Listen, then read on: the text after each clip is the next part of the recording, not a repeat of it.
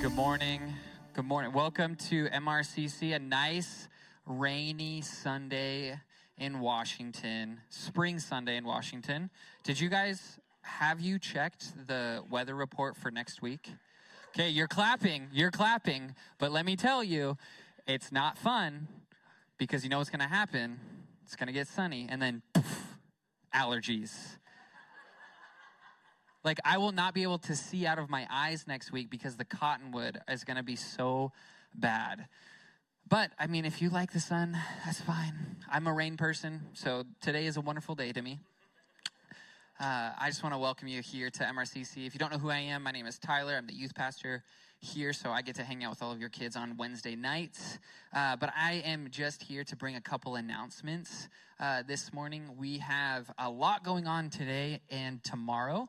Uh, first off, in room 105, after service at 12:30, we have a missions lunch. Uh, if you didn't know, we just sent a team to Uganda. They got back about a week and a half ago. Uh, and this is uh, just something that they get to share what God did in Uganda, their experience. Uh, and then also, um, if you're interested in missions, this is the time to get connected uh, with our missions team. Also, coming up today, there's a slide. Now, uh, that uh, is a Young Families Connection lunch. The date and the time are wrong. It is happening today, and it's at 1 p.m., not 12:30. Uh, it's in Buckley. Uh, the address is in the bulletin. If you have any questions about what it is, uh, you can talk to Pastor Brent. He is in the sound booth and he's waving right now. Oh, he's giving me thumbs up. There you go. Uh, it's just a time for uh, new young families uh, to be able to get connected with each other and get connected here at MRCC. Coming up tomorrow night is Band of Brothers. Uh, if you are a dude and you like to eat food and talk about war stories, you think I'm kidding. I'm not. Uh, tomorrow night is the, is the night for you. It is uh, just for guys, and we just come together, and uh, Pastor Greg gives a message, and we learn more about Jesus, but utilizing war stories. So if you don't think that that can happen, uh, I encourage you to join us tomorrow night at 6.30 here in the sanctuary. Also, coming up in a few weeks, uh, we have a class put on by Pastor Greg. It's called Living a Called Life. Uh, if you want to know what God has for you, the direction that He wants to take you, and you want to be able to seek that out and learn more about where uh, you should go in life, uh, this is the class for you. Uh, I believe it's on a Saturday at 8:30, uh, May 6th. If you want to sign up, uh, sign up online at mrccnow.org. You want to open your Bible this morning to Luke chapter 7. That's where we're going to be. Yeah, we'll pretty much never have Ty do announcements again after that. No, I'm kidding. I'm kidding. I'm kidding. Yeah, yeah, yeah, yeah, kidding.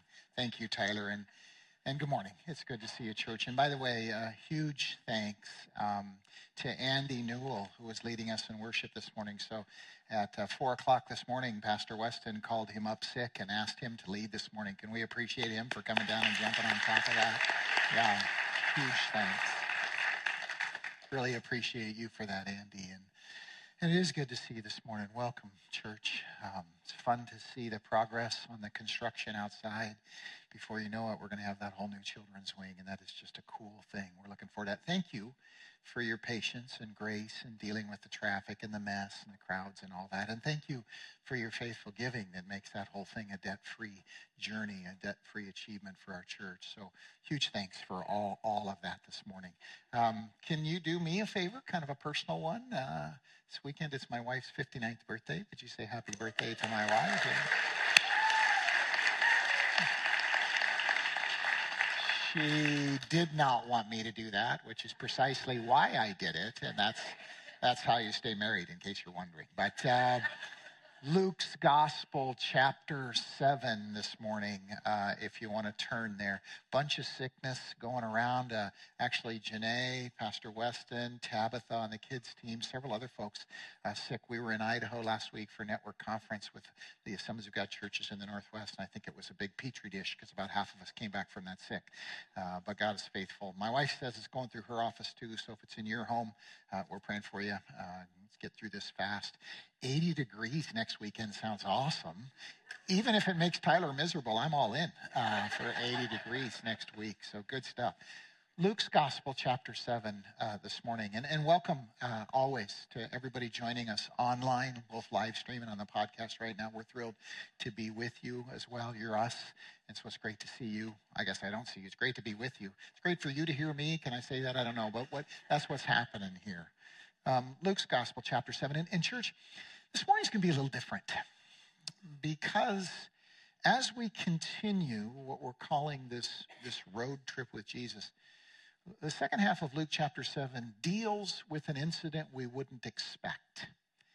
If our faith were a made up faith, if it were not a real life, real people reality, then this story we're going to encounter today wouldn't be in our Bible. It's the kind of moment that from a certain perspective, from what we might call a sales perspective, is not the kind of thing you want to put up front.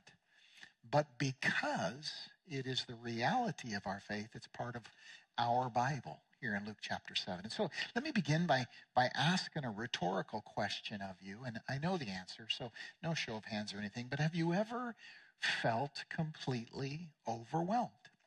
I mean, we all have. And, and we probably will again in our life. That, that feeling of you just want to say, man, I give up. This is too much. It's overwhelming. I don't have the answers. I don't know how to get through this. I don't know how to overcome this. We all sometimes feel overwhelmed. And when we do, we're tempted to doubt things that we know are true. And That's what we're going to deal with this morning. You know, when I think about feeling overwhelmed, I wonder if your dog or your cat is like ours, which is that on the 4th of July, they completely freak out. Does anybody else have that experience? Our, our dog on the 4th of July, when those fireworks start, she just completely loses her mind. She's in abject terror. She runs around the house looking for places to hide. She hides in the closet. She hides under the bed. She hides in the kitchen, goes upstairs, hides in the bathroom, hides in the washroom, hides on our lap, jumps off our lap, under the table. Just nothing can console her. And I know what you're thinking. You're thinking, drug your dog. That's what drugs are for. We do. It doesn't work. All right. Give her like triple tranquilizers, and she's still freaking out. And, and the sad thing about it is, she's in absolute terror, even though she's not in any danger. I mean, I, every time this happens, every year when this happens, I think that we, you just feel bad for her because she's so scared, she's so afraid, she's desperate to find somewhere to hide. But the reality is, right, she's in no danger, none whatsoever. She's as safe as she could possibly be. But see, that's what happens is sometimes things can overwhelm our reason. They can overcome what we know. Most of the time, she thinks that, that me and Rhonda can do magic. We make water appear, food appear, things happen, doors open. We do all kinds of amazing things. But when the fireworks happen, she loses touch with that, and we can't even console her or calm her down. Whenever I think of her at the 4th of July, it reminds me of, of one of my favorite quotes. Uh, most of my favorite quotes are something Jesus said, but this one is something Mark Twain said. And you may have heard me say this before because it's one of my favorites. Mark Twain said, I have suffered many things in my life, most of which never happened. yeah, think about that for a little bit. I have suffered. Why? Because we live in apprehension, anxiety, fear. We live uh, kind of like the dog on the 4th of July. And God wants to talk to us about that because sometimes we can feel so overwhelmed that it changes our thinking. Let me say that again. Sometimes we can feel so overwhelmed that we lose our ability to think. We lose our ability to reason. We lose touch with what we know to be true. I think of when God was leading Israel out of slavery in Egypt, and you probably remember that story. You know, God supernaturally intervenes, plagues, rivers of blood, and all kinds of stuff, miracle after miracle to, to deliver Israel from Egypt. And, and then as they're being delivered from Egypt and they find themselves led by God into a, a box canyon, the Red Sea in front of them, rock walls on either side, an Egyptian army from behind. Yul Brynner and Charlton Heston showed us exactly what that looks like, you know, back in the day. And in that moment, the Israelites cried out, in this way. Exodus tells us about it, chapter 14. They cried out against Moses, their leader. They said, Was it because there were no graves in Egypt that you brought us out into the desert to die? Sarcasm's been around a long time, hasn't it? What have you done to us, bringing us out of Egypt? Didn't we say to you in Egypt, Leave us alone? Let us serve the Egyptians? It would have been better for us to serve the Egyptians than die in the desert. You know, this is not Israel's greatest moment. Can I just say that? But whenever I read through this moment, whenever I remember this part of the story of the people of God, I always want to shout at them, hey, you guys, have you forgotten all the miracles God just did? There were the plagues, there were the interventions in front of Pharaoh, there was the Passover, the striking of the firstborn. By the way, all that loot you're carrying on your back, God just caused all your neighbors to give that to you. God is supernaturally providing for you at every step in this journey. Why would you doubt him now? And of course, we know what happens next. God parts that Red Sea. Israel passes through, the Egyptian army is drowned. But it's a moment that kind of illustrates what we're talking about in that moment, Israel felt so overwhelmed that they lost touch with the reality, with the truth of God in their lives. Discouragement can do that to us. Feeling overwhelmed can do that to us. It can bring us to a place of doubt. And maybe this morning, that's where you are. Or maybe you can remember a time where that's where you were. Or maybe not far ahead of you are some circumstances and situations that you haven't anticipated that you don't see coming. And when they come, you're going to feel overwhelmed and begin to doubt. In this passage of Luke's gospel, we're going to see that happen to, of all people, John the Baptist. And we're going to see Jesus respond to him. We're going to see Jesus reach him in the midst of his doubt and his discouragement and show him the way out of it the same way that he wants to show you and me the way out of it when we're struggling in that way. Look, look church, here's what you got to understand if you want to be real about your faith. Doubt can touch the best of us. It touched Abraham. He's our very example of faith. And yet, there were multiple times in Abraham's life when doubt overcame him, when God's promise seemed like it wasn't going to happen. And so he took shortcuts, and so he stepped out of bounds, and doubt afflicted him. It happened to Moses many times and in many ways. He was overcome by doubt. It happened to Elijah, the greatest prophet in the Old Testament, right after one of the greatest spiritual victories of his ministry life. He plunged into a suicidal depression. Why? Because of doubt. Because he was overwhelmed by his situation and his circumstances. It happened to my favorite prophet in the Old Testament, Jeremiah, the weeping prophet, the prophet who told the truth in hard times, even when even the religious crowd was off target. And yet Jeremiah wrestled with doubt to the point that once he said, I wish I'd never been born, God. Yeah, it can happen to the best of us. Happened to Peter, we saw that a few weeks ago on Easter. Happened to the Apostle Paul, who wrote to the church in Corinth in Second Corinthians. Uh, we were under such pressure, we despaired of life. We felt the sentence of death on us. We felt like it was all too much. And perhaps most amazing of all, this doubt thing even afflicted Jesus himself. For he cried out from the cross, my God, my God, why have you forsaken me? Not many sermons are written on that moment, but some should be. Because in that moment, he's feeling overwhelmed. Doubt has a grip on him. He is struggling. Now, understand something. Also, in that moment, Jesus is achieving the greatest victory that was ever achieved on earth. He is washing away our sins. He is giving us eternal life. He is reconciling God and mankind, a holy God and a sinful mankind. This is his greatest triumph.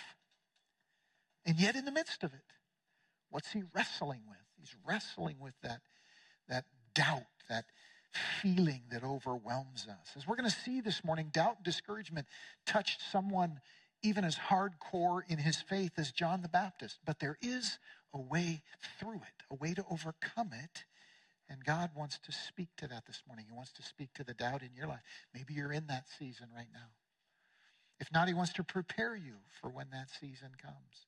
Or He wants to speak to you about the hurt that you carry from that season in your past. C.S. Lewis wrote beautifully about this tendency to doubt. He said, Faith is the art of holding on to things your reason has accepted in spite of your changing moods. Yeah. Doubt has the power to disconnect us from truth, and faith is grabbing hold of that connection again. And we're going to see John the Baptist doubt, and we're going to see Jesus respond to him in that. So, Luke chapter 7, beginning with verse 18. Remember, we're on this road trip with Jesus all the way through Luke's gospel. We said at the beginning of the year, we're doing this because there's so many fake Jesuses out there, so many people who are using his name, but it's not him, it's not the real one. And we said, well, how can we distinguish the difference? Jesus said, hey, pay attention to me. Listen, get close to me. Watch me, and you'll be able to tell the difference. My sheep know my voice. It's not, it's not hard. You just got to stay close to him. And so we're on this road trip through Luke's gospel. So here, chapter 7, beginning with verse 18, here's what the Bible says John's disciples, John the Baptist, not John the Apostle, but John the Baptist, John's disciples told him about all these things. In other words, his disciples told him what Jesus was doing. And, and more pointedly, in kind of this chronology of Luke, uh, John's disciples told him, hey, he's reaching out to, to Gentiles, to Roman centurions, not just to the Jews. He's kind of uh, confronting some of the religious leaders of the day who are out of whack. And, and, and John has to be told this because John is in prison. He's in a dungeon. He's been thrown there by the king, Herod, at that time, and he's facing a death sentence. And so, disconnected from all the things that for most of his life he had been intimately connected with, the spiritual life of the people of God, disconnected from that, his disciples are telling him what Jesus is doing, the Jesus that he announced, the Jesus that he pointed to, the Jesus that John was the first to identify as Messiah. But now John's in prison. His disciples are telling him what Jesus is doing. And then it gets weird says, calling two of them. So John, you know, he sends most of them away and he just grabs two of them, his, his good buddies, uh, those close friends that you talk to over your kitchen table about real things. Calling two of them, he sent them to the Lord to ask, Are you the one? Are you really the one? Are you the guy that I said you are? Or should we expect someone else? Now, what a profound moment this is. The question that John is asking is the exact opposite of who John has been all along. But it's the question that's on his heart. It's what's in him. And so the scripture says when those men, those two guys, those close friends, when they came to Jesus, they said, Hey, John the Baptist sent us to you to ask, Are you the one who was to come? Or should we expect someone else? Now, every time I say, Are you the one? you're picturing Keanu Reeves playing Neo in The Matrix. That's not what we're talking about here, all right? John the Baptist is asking, Hey, I know that I said you're the one, but man, am I struggling right now. It's hard in prison. It's hard in the dark. It's hard being isolated, disconnected, cut off. I'm struggling here. Are you, are you the one? You know, again, if anyone uh, would be someone we would anticipate would not be susceptible to doubt. It's John. But our Bible tells us that that's exactly what he was wrestling with. I wonder if you sometimes wrestle in the same way. If you do, there's no shame in it. You come from a long line of serious believers, and we're going to talk about that in a moment. You see, doubt can come to everyone and usually does more than once to us. We have moods. We have seasons of life. We go through circumstances and they bring changes to us. You know, maybe it's when parenting gets really hard. You know, when the kids are little, they're cute and, and they're easy, relatively speaking. But then they grow up and become teenagers and it gets a little harder. Somebody say, man. We go through those struggles and we, we love them so much and we want so much for them. And they're struggling too. They're trying to figure out how to grow up and that's not easy. And we go through those difficult times, and sometimes we feel overwhelmed by them. We feel like, man, I can't do this. I'm not a good enough dad or mom for my kids. I'm not doing a good enough job for them. And And we're overcome with that, that doubt, that sense of, I don't know if I can do this. Around our house, we like to say that you don't necessarily succeed at parenting, you just survive at parenting. But when you do survive, you do succeed. Can I say that from a little further down the road than some of us? But it can cause doubt. Maybe it's when sickness brings infirmity into your life. You know, at any given time, we as a church, there's a lot of us, we're praying for three, four, five people who are wrestling with serious stuff, cancer, you know, other things like that. And when you're going through that, man, that's debilitating. It wears on your heart, it wears on your mind, wears on your body. And sometimes we can find ourselves overwhelmed to the point of doubt. Sometimes it just happens as you get older, as you get later in life. Your body, you know, it doesn't have as much juice. You're not as strong. You hurt in places you didn't know you could hurt. These days, I joke that I always wonder if when something hurts, if it's because I hurt it or just getting older. And there's a saying that old age isn't for wimps, and it's real. It's real. Everyone who has reached that season of life knows what it feels like. And it can be, it can feel overwhelmed. Man, I can't move. I can't do. I can't go like I used to. John's feeling that kind of thing. And, and, and for others, it goes even deeper. When dreams that we've held on to for a lifetime begin to seem as if they're fading or dying, we can wrestle with doubt. We say, God gave me a promise, but that was a long time ago and it hasn't come true yet. And, and we wrestle with doubt and discouragement. John is dealing with that.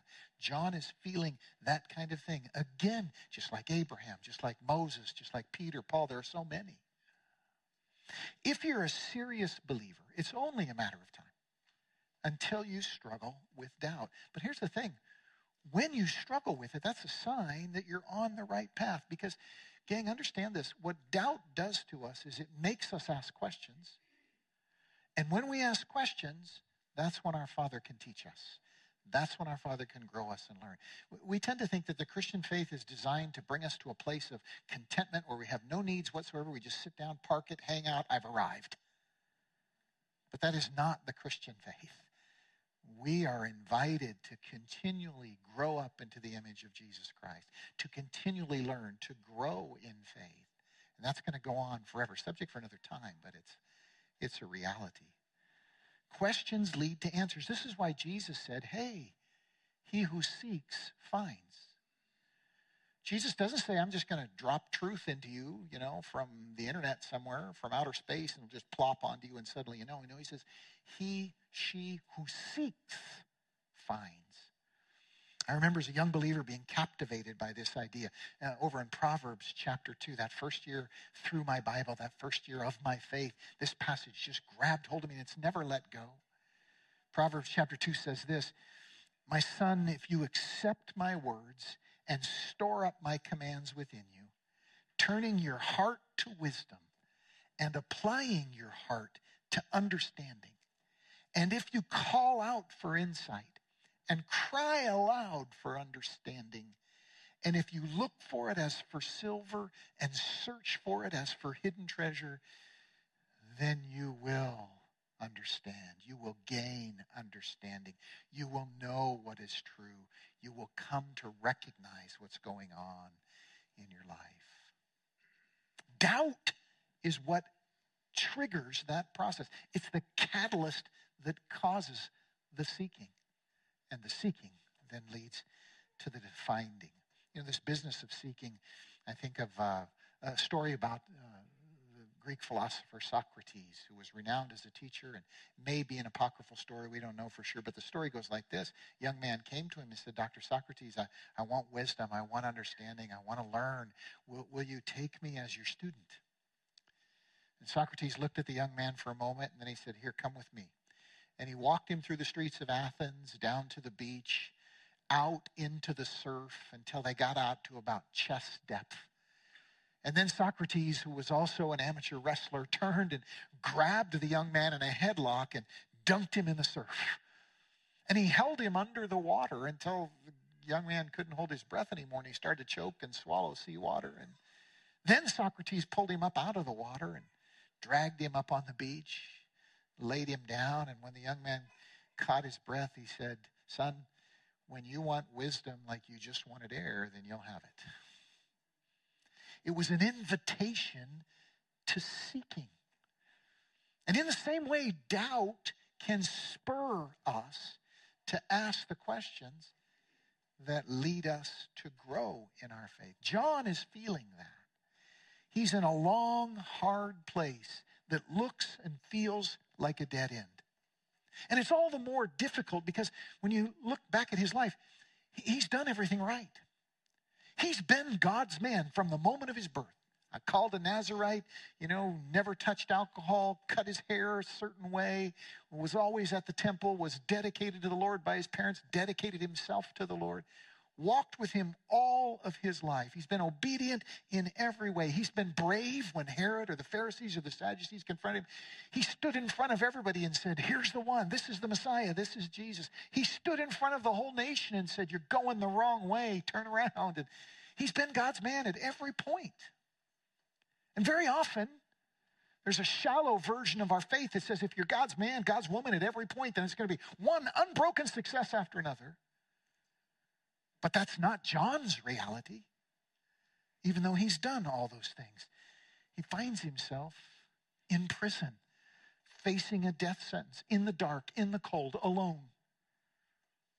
And so he doubted. He wrestled with doubt. He's been humble. Remember the whole locust and camel hair stuff? He's, he's been God's man all the way through. And yet he finds himself here and he wonders what's going on. You see, part of what John is wrestling with is that he had a set of expectations around Messiah. Oh, Messiah is here.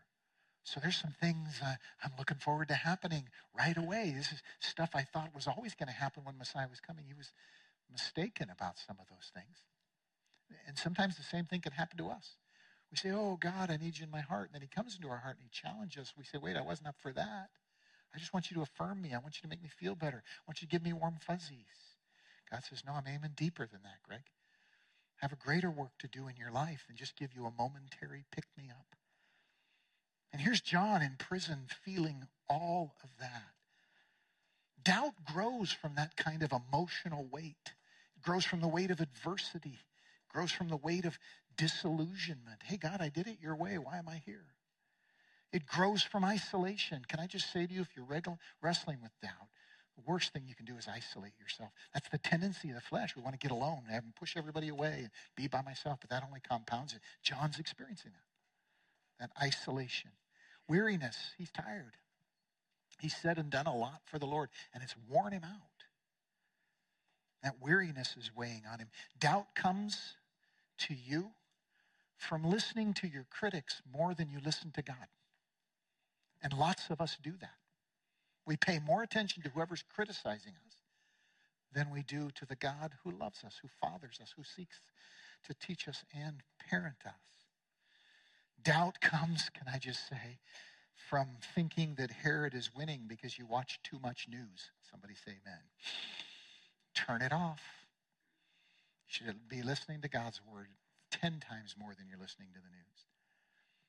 John the Baptist is wrestling with some of that. Doubt comes from thinking Herod's winning because all we ever do is read the headlines. Doubt doesn't grow from truth. Doubt is what happens when our emotions cause us to lose touch with truth. Let me say it again. Doubt doesn't come from seeing the situation as it really is. Doubt comes from losing touch with the truth that's bigger than the situation. And that's what's happening to John. You know, I remember when I was in the military, and uh, my first duty station was in Iceland. So I get on a plane to fly to Iceland, and it's a military cargo plane, so it's not like a passenger jet. I'm sitting in a little canvas webbing seat, and I just happen to be right next to the cockpit, so I can see into the cockpit. And, and these are also, you know, military pilots flying. I can hear, I can reach out and touch them. And so as we're taking off, I'm kind of listening to them chatter, and I'm kind of looking. It's cool. I can see the instrument panel and all the stuff they're doing in there, thinking this is kind of cool. And I noticed that as we take off from New Jersey, we head north. I'm thinking to myself, why are we going north? Must be like an air traffic thing. We got to make a loop, you know, go around something or somewhere, somehow. Because if you look at a map, right, Iceland is east of the United States, right? So it's, it's to the right. I'm thinking we should go that way. But we don't. We're going north. And at first I think, well, they're just doing some detour thing, blah, blah, blah, whatever. I don't understand piling. But then we just keep going north. And so after a while, you know, it's casual. Guys are talking and chatting. I said, hey, sir, why are we flying north? I mean, we're supposed to be going to Iceland. I'll never forget what he said. He looked at me like I was the dumbest kid on the block. And he says, the world's round. It's round. You go over. And I remember sitting there and going, boom, my head. Oh, right. It's not actually right to the east. My map is flat. It's round. Boom, my head's just, got, I'm still kind of getting over it today, you know, all these years later. But see, my, my, my doubt, my anxiety didn't come from being in touch with the truth. It came from being out of touch with the truth. And that's what's happening to John for all the reasons that we talked about. And here's the thing the way Jesus responds to him is beautiful. But, but before we look at that, let me make a distinction for us because it's important for us as growing believers. You know, when, when we wrestle with doubt, we feel bad about ourselves. Will Rogers said the worst part about feeling bad is feeling bad about feeling bad. And we feel like we're failures when we doubt. But the Bible doesn't paint that picture at all. Doubt is different from what we call the sin of unbelief. Doubt is when we question God, unbelief is when we reject what he says. And they're different things. Questioning God, doubt, is the road to faith. Unbelief, when we reject what he says, that's where the sin lies. Let me give you a couple examples. Job spends almost 40 chapters questioning God about everything. And his buddies come along and say, You shouldn't do that. You shouldn't question God. But at the end of the story, God shows up and he says to his buddies, Hey, shut up. I'm paraphrasing. He says, He's more righteous than you, even though he's full of questions, even though he's full of doubt. You guys pipe down. His doubt is actually growing his faith. Yeah. We see the same thing with that, that father who had a, a demon possessed son in Mark's Gospel, chapter 9. And he comes to Jesus and he says, I do believe you can heal my son. Help my unbelief, help my doubt. Jesus says, Okay, gotcha. Yep. You be honest like that, You'd be transparent, You'd be real. I'm there. Let's go. I'm going to take your tiny mustard seed of weak faith and I'm going to heal your son. And he did. So, so doubt is different than sin. Unbelief is when God says you're forgiven and you say you aren't. That's a sin. Unbelief is when God says something is wrong and you say it isn't. That's a sin. It's not the same as doubt, it's very different. Doubt is when God says that you are saved by grace through faith and you say, I'm not good enough. That, that, that's the sin, is when we reject what God says. But doubting, asking questions, that's the first step to faith. Doubt has the potential to dominate us. When, when those uh, Israelites, when the people of God were delivered from Egypt, they went through the, the wilderness and they got to the promised land. And God said, I'm going to take you in there. I'm going to plant you there. It's going to be awesome. I got you. I'm leading you. We're good. But they peeked over and said, Oh man, there's tough dudes there. There's big cities, big guys, big armies. I don't think we can do it. They put it this way Numbers chapter 13, we seem like grasshoppers in our own eyes. And then we get the same old song and dance that we saw back at the beginning. Why is the Lord bringing us to this land only let us fall by the sword? Wouldn't it be better for us to go back to Egypt? We should choose a leader and go back to Egypt. Even though God said, I'm going to take you into that promised land. They fell into the sin of unbelief. Doubt can disconnect us from what God has for us, and it feels inescapable. But, but, the difference between doubt and unbelief makes all the difference. Because when we take our doubts to God, that's when He overcomes them in us. In a moment, we're going to see John do that. Well, we already saw John do that. We're going to see Jesus' response to him. You see, in our doubt, when we're questioning, when we're seeking, that's when God teaches us. That's when God fathers us. I like to tell about how, you know, uh, we grew up going to the same camping spot in northern Idaho for years and years. Uh, we'd take our son, go there for a week every summer. And, and because he was an only child, he'd always bring a friend. So he'd pick a friend, had a different friend every year. And the story was the same. We'd get there, and Isaiah would just loved our camping spot. As soon as we park the car, he's out of the door and in the river. He just, he's like 80% fish, even to this day. He just loves the water. He's in the river immediately. And once he gets in it, he's, he's in it until the campfire that night. He just doesn't get out of it all day long. But his buddy, he's wouldn't start out that way. They'd get there the first day and they'd run down to the edge of the river and they'd tip their toes in it or they'd wade in a little bit. And Isaiah's splashing and swimming and going all over the place. And, they, and I say, hey, it's, it's more fun in the river. Just jump in, just get over it. It's going to be great. You're going to love it. You know. And so this process would always happen that first afternoon. I would say, hey, you know what? You're going to love the river. It's awesome. Once you get in, just jump in. You just got to do it once. You're good to go. They hum and haw and hum and haw. Then I say, you know what? Eventually I say, you know what? If, if you don't jump in, I'm going to throw you in. Your parents aren't here, so I can do that. I'm in charge, right? So you don't, oh, no, no, ha, ha, ha, we laugh. And they still don't get in the river. and so eventually, almost every time, there come this point where I say, okay, you're going in the river. I catch them, and they're like, no, no, no, no, no, until you throw them in. And then, oh, this is awesome. And the rest of the week, they're just locked into the river for the rest of the week. They, what do I know as a father that they don't know? I know that there's greater freedom for them in the river than out of it. I want them to experience and know that. So I'm going to teach them things they don't think they want to learn. And, that, and then the, the last part, every time I say, Are you glad I threw you in? Yeah, it's awesome. You don't have to throw them in anymore after that just can't wait to dive in.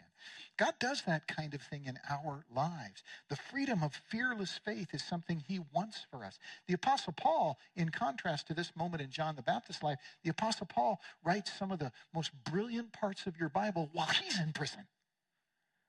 Same circumstance, but a different experience. And God wants you to know and feel and experience the difference. So John does something important. And here's where we kind of turn into the home stretch this morning. He takes his doubts to Jesus. He doesn't just say, I got to figure this out on my own.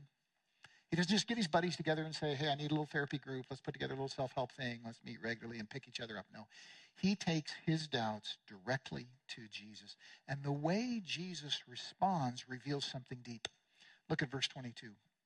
So he, Jesus, replied to the messengers Go back and report to John what you have seen and heard. The Lord doesn't say, Yes.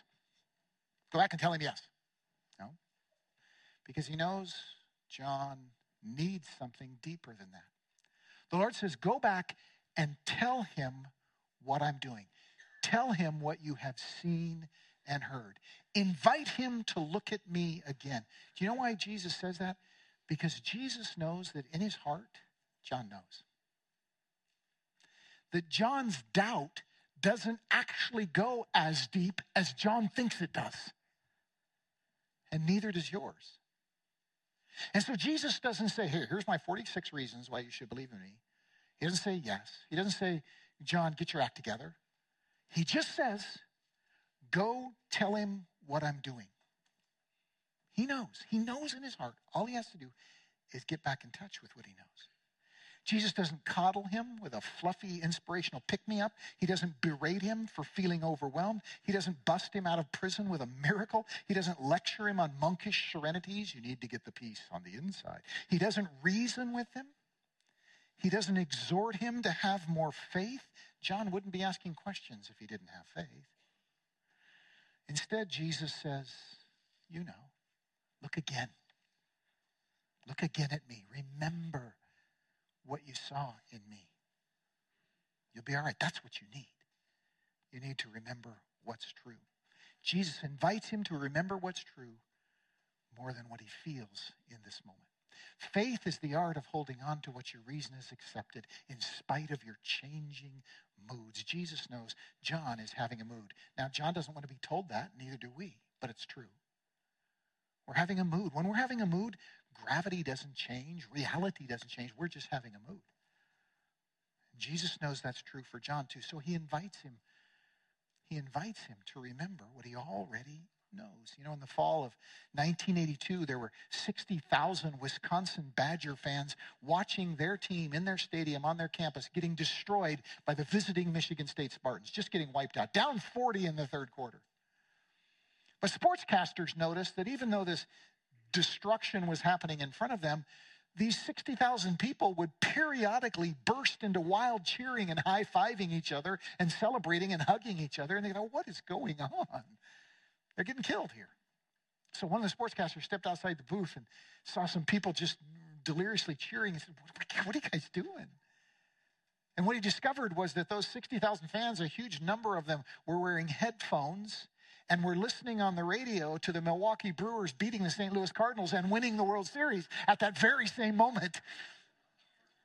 And so they're just cheering. What was in front of them was less real than what was happening. And that's what Jesus invites John to remember. Listen, church, as we get ready to close this morning, if you're wrestling with doubt and discouragement, when you wrestle with doubt and discouragement, the way out is to take your doubts to Jesus. Go back to his word and listen again to what he says and does. Really, that's what Jesus tells the disciples to tell John. Hey, tell him what I'm doing. Get him back in touch with what's happening here. That's what he needs. He knows. Take your doubts to him in prayer. Take your doubts to him in your worship. Get rid of the lying false prophets promising prosperity and instead get back to the real Jesus and what he says and what he does.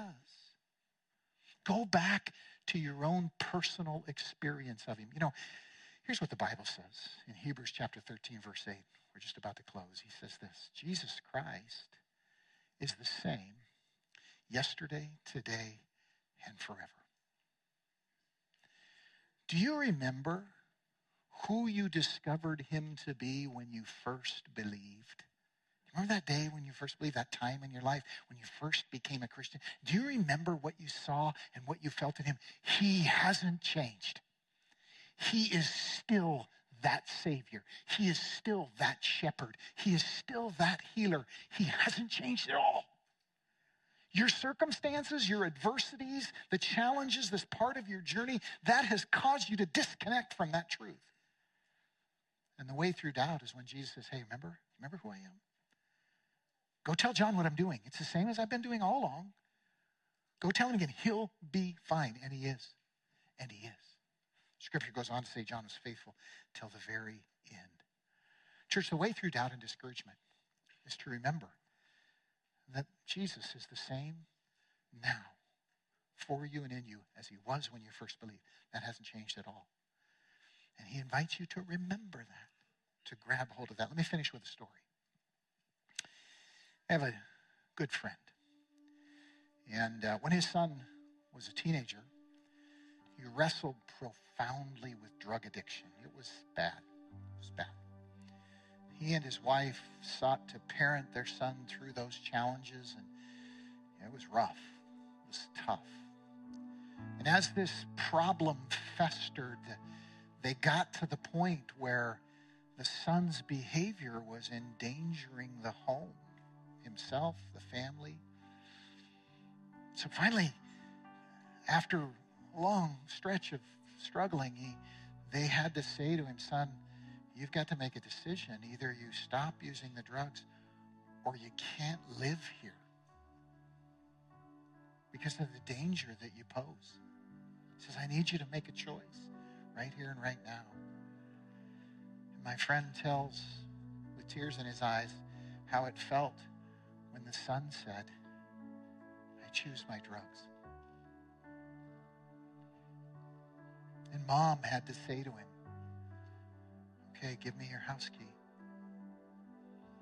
Because you can't live here like that. So the son did. Having nowhere else to go, he he went outside and got into the car that his parents had got for him, and he folded his arms up to go to sleep as a homeless person that night. As it got dark, my friend who was in prayer for his son with his wife felt inspired and he got his coat, hat, gloves, boots. He went outside in the dark to the curb where the son's car was parked and he sat down on the curb.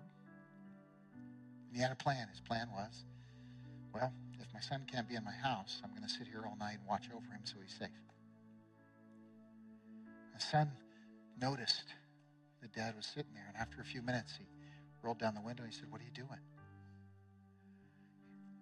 Friend said, Son, I'm your dad. You've made a bad choice, but I'm still your dad. I'm going to sit here tonight and watch over you so that you're safe sleeping in your car. You can go ahead and sleep there. Just know that I'm going to be here all night watching over you.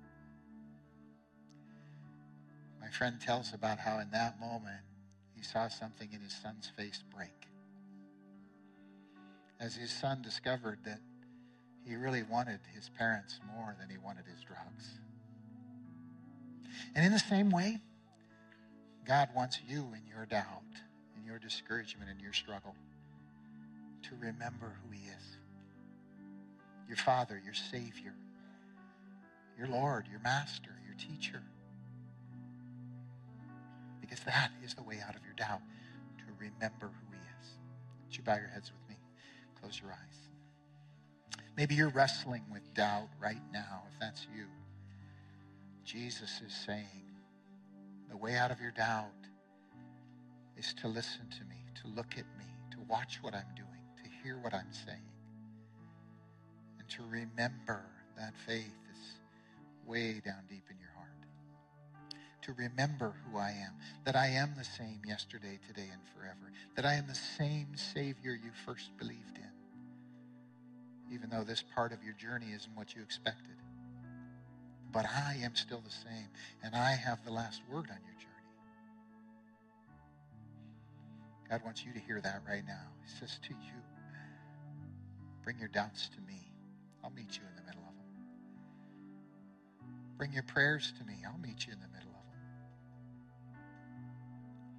God, we thank you for your word this morning, and we thank you for the way that you gently and respectfully showed John the way out of his doubt, the way through it.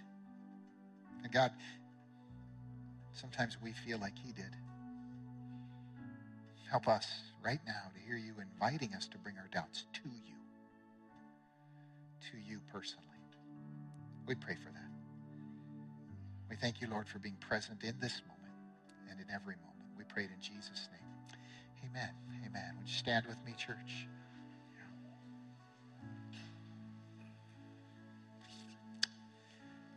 It is your own experience with Jesus that he calls you back to.